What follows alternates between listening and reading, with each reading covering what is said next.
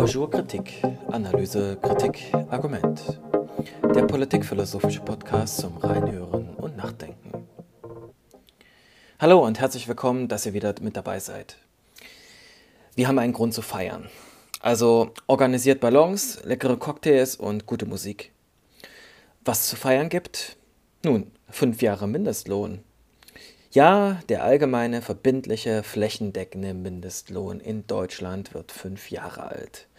Abgesehen von einigen Macken, Ausnahmen und vielen, vielen Sonderregelungen. Aber hey, endlich ein Grund zum Jubeln, oder? Dann schnell die nächste Party organisieren, coole Musik auflegen und natürlich Freibier für alle. Und vergesst nicht die Deutschlandflaggen. Aber Moment mal, ist vielleicht der Partygrund doch nicht so wunderbar? Ein bisschen Nachdenken über das Partymotto kann jedenfalls nicht schaden. Innerhalb der Medien ist der Mindestlohn fast überall auf positive Resonanz gestoßen. Was haben sie gejubelt? Von Taz, Spiegel, Süddeutsche. Was haben sie für Standing Ovations beim neuen Deutschland und beim sozialdemokratischen Vorwärts gemacht?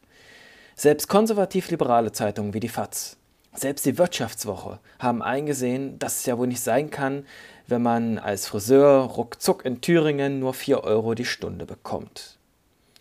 Ach ja, die gute alte Sozialdemokratie hat ihr Herz wieder für die Lohnabhängigen gefunden, ist also vor 5 Jahren dorthin gegangen, wo es dreckig ist, wie es Sigmar Gabriel einmal meinte. Die Forderung nach einem Mindestlohn war jedenfalls der Wahlkampfschlager schlechthin und wurde in den Wahlkämpfen bis 2015 immer wieder hoch und runter gespielt.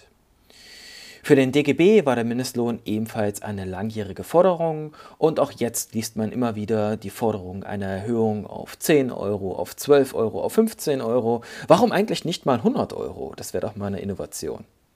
Nein, aber mal im Ernst. Der Mindestlohn hat also eine positive Resonanz durchweg bei der deutschen Bevölkerung. Ungefähr 80% finden soweit ganz gut, laut neuesten Umfragen. Klar, die Arbeitgeberverbände und die Unternehmer sind natürlich weiterhin oftmals dagegen und die FDP kann damit auch nicht viel anfangen, betiteln das als Freiheitsbeschneidung ins freie Unternehmertum, in einen Eingriff in unsere soziale Marktwirtschaft. Aber auch sie haben sich irgendwie damit arrangiert. Was ist das eigentlich für eine Zufriedenheit, mit der da der Mindestlohn politisch honoriert wird? Worum geht es da? Und was hat das vielleicht mit Armut zu tun? Und ja, wie kann es eigentlich sein, dass es einen Mindestlohn gibt und es trotzdem so viel verdammte Armut in Deutschland gibt? Ich meine, ihr kennt doch die Situation. Menschen gehen durch die Städte. Am Straßenrand, da sieht man sie, in den Plattenbausiedlungen sieht man sie, in den Medien wird über sie berichtet, die Armut.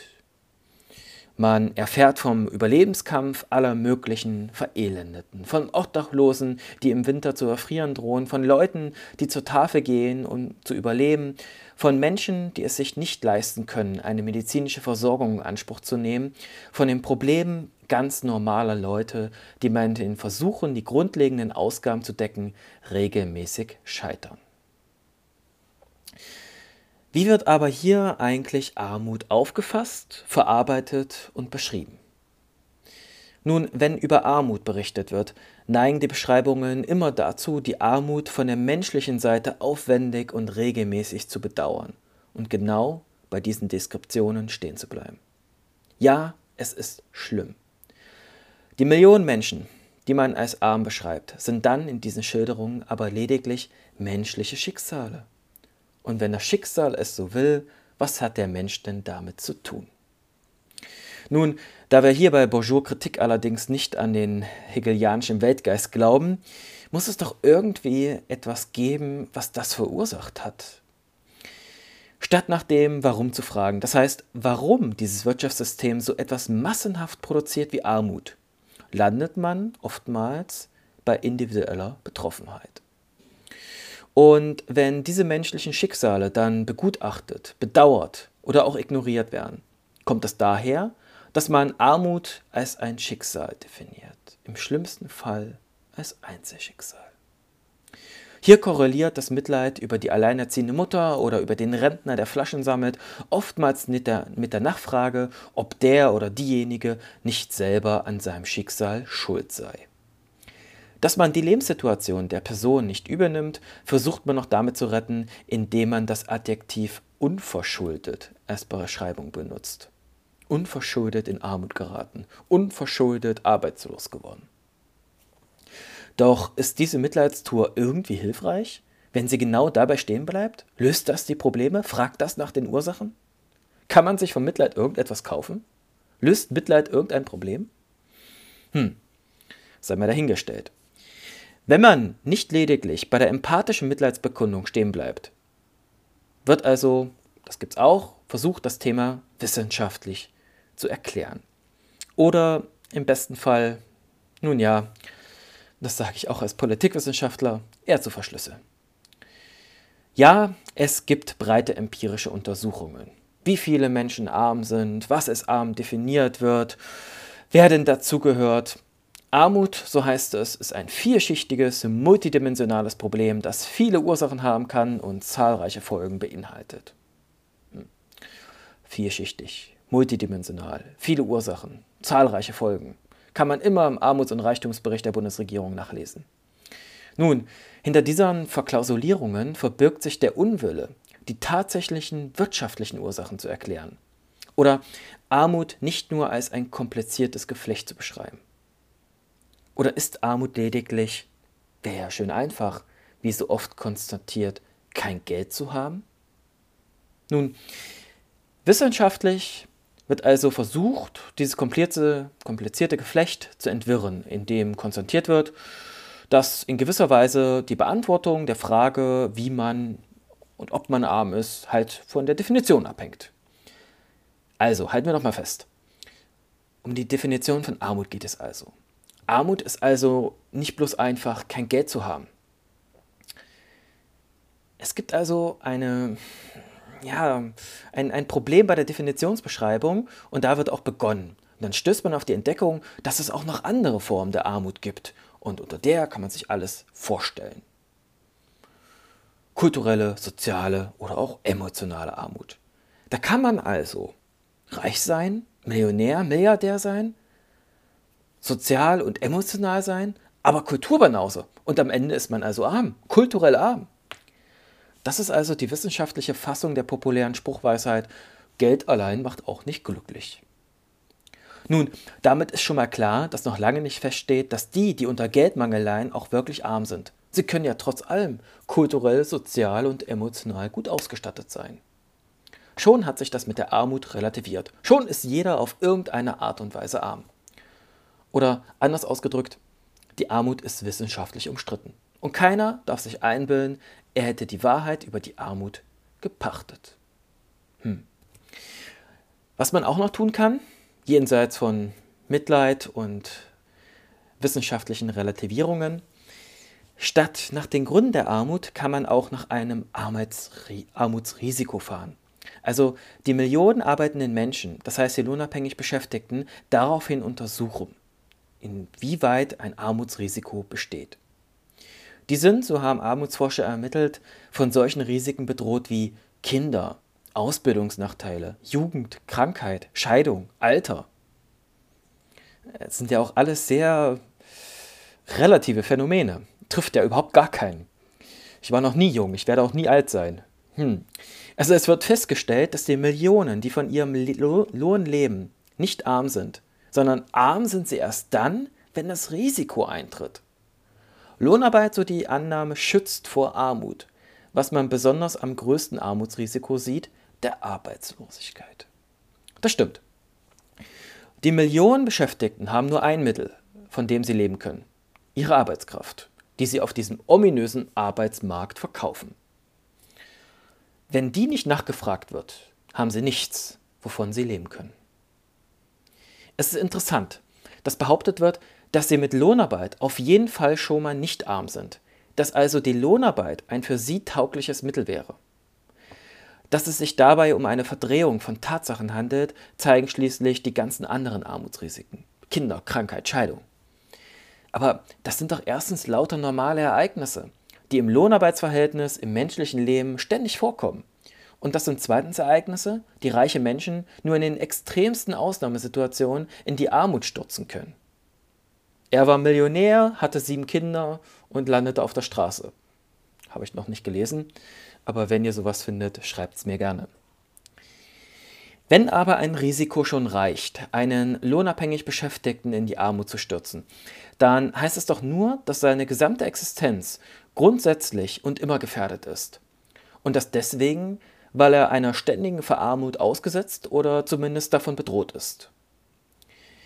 In der Rede von den Armutsrisiken wird aber genau das verdreht. Da darf sich der Mensch freuen, wenn er seiner Lohnarbeit nachgehen kann, weil er die noch größere Armut, die in Form der Armutsrisiken droht, noch nicht eingetreten ist. Tritt sie dann doch ein, darf man das auf keinen Fall so sehen, dass das seinen Grund in der gewöhnlichen Lohnarbeit hat. Sehen soll man das als Ausnahme, als das ganz spezielle Unglücksschicksal des Individuums. Ich sag nur Deus vult. So geht also die Untersuchung der Armut. Dann wird sie aber auch entschlossen politisch bekämpft. Armen Leuten Geld zu geben, ist damit oftmals nicht gemeint. Das höchste der Gefühle ist also eher der Mindestlohn bzw. die Forderung der Anhebung. Wie eingangs erwähnt, was gibt es da eigentlich zu feiern, wenn wir den jetzt nach 5 Jahren hochjubeln? Nun, der Mindestlohn, den soll man als Schutz vor allzu großer Verarmung sehen. Aber was ist eigentlich die Forderung nach einer Lohnuntergrenze anderes als das Eingeständnis, dass diese Verarmung ständig passiert? Die Politikerinnen und Politiker des Förderns und Forderns von Rot-Grün haben eingesehen, dass die gesamte Entfristung, Prekarisierung irgendwie nicht ganz so richtig war. Auch die CDU war dann irgendwann der Meinung, dass das ja wohl nicht sein kann, dass immer mehr Menschen nicht von ihrem Lohn leben können. Ich meine, da wird die Mehrheit der Bevölkerung aufgrund des Wirtschaftssystems, und ja, ich sage jetzt das böse K-Wort, Kapitalismus, da wird also diese Mehrheit dazu genötigt, ihre Arbeitskraft zu verkaufen. Und dann kriegen Millionen nicht einmal mehr das hin, nicht mal von ihrem Lohn leben können? Ja, wie kann denn das sein? Ihre Schuld, oder? Nun, man könnte aber auch konstatieren, dass sich da etwas ausschließt in unserem derzeitigen Deutschland. Nämlich, dass sich Lohnzufriedenheit und Profitzufriedenheit im Kapitalismus nicht vertragen. Kompliziert, oder? Also, nun genau, der Zweck der Bezahlung, der Arbeit durch die Unternehmer, liegt ja nicht darin, dass die malochenen Lohnempfänger, also ja, der du das hörst, davon leben können. Der Zweck eines Unternehmens ist nicht die Sozialfürsorge, sondern Gewinnerwirtschaftung. Aber leider haben Leute wie du und ich, also meistens Lohnabhängige oder wenn du studierst und zum Beispiel nebenbei deine Arbeitskraft nicht ans Callcenter oder als Pizzafahrer verkaufst und du nicht kurzzeitig von deinen Eltern die Studiezeit finanziert bekommst und im studentischen Kommunismus lebst, leider haben die meisten Menschen, solche armen Vögel wie wir, keine andere Einkommensquelle, außer der Verkauf unserer Arbeitskraft. Und autark im Wald will ja auch keiner leben. Also müssen wir uns und unsere Fähigkeiten feil bieten, müssen wir das irgendwie organisieren. Da das immer weniger gelingt, greift der Staat ein. Und wie macht er das? Es wird nicht kritisch darüber nachgedacht, warum Menschen nicht von ihrem Lohn leben können, warum denn die Unternehmer nur so wenig zahlen und warum sie auch teilweise systemisch dazu gezwungen sind. Was es da für Zusammenhänge und Pole zwischen den sogenannten Arbeitgebern und Arbeitnehmern gibt, sondern der Staat führt eine Untergrenze des Lohns ein, ergo bis zu welchem Niveau die Unternehmer den Lohn absenken dürfen. Naja, immerhin besser als nichts, wird sich jetzt der oder diejenige denken. Aber denken wir doch mal weiter. Es stellt sich die Frage, was ist eigentlich der Lohn im Kapitalismus, wenn schon eine Lohnuntergrenze eingeführt werden muss, damit Menschen ihr Auskommen haben? Wie ist es zu erklären, dass der reguläre Lohn die Existenz von Millionen Menschen nicht sichert und Menschen arm sind, trotz dessen, dass sie Arbeit haben? Im Englischen gibt es diesen, ja, allzu schönen Begriff Working Poor. Und was hat der Staat dafür Interessen, da einzugreifen?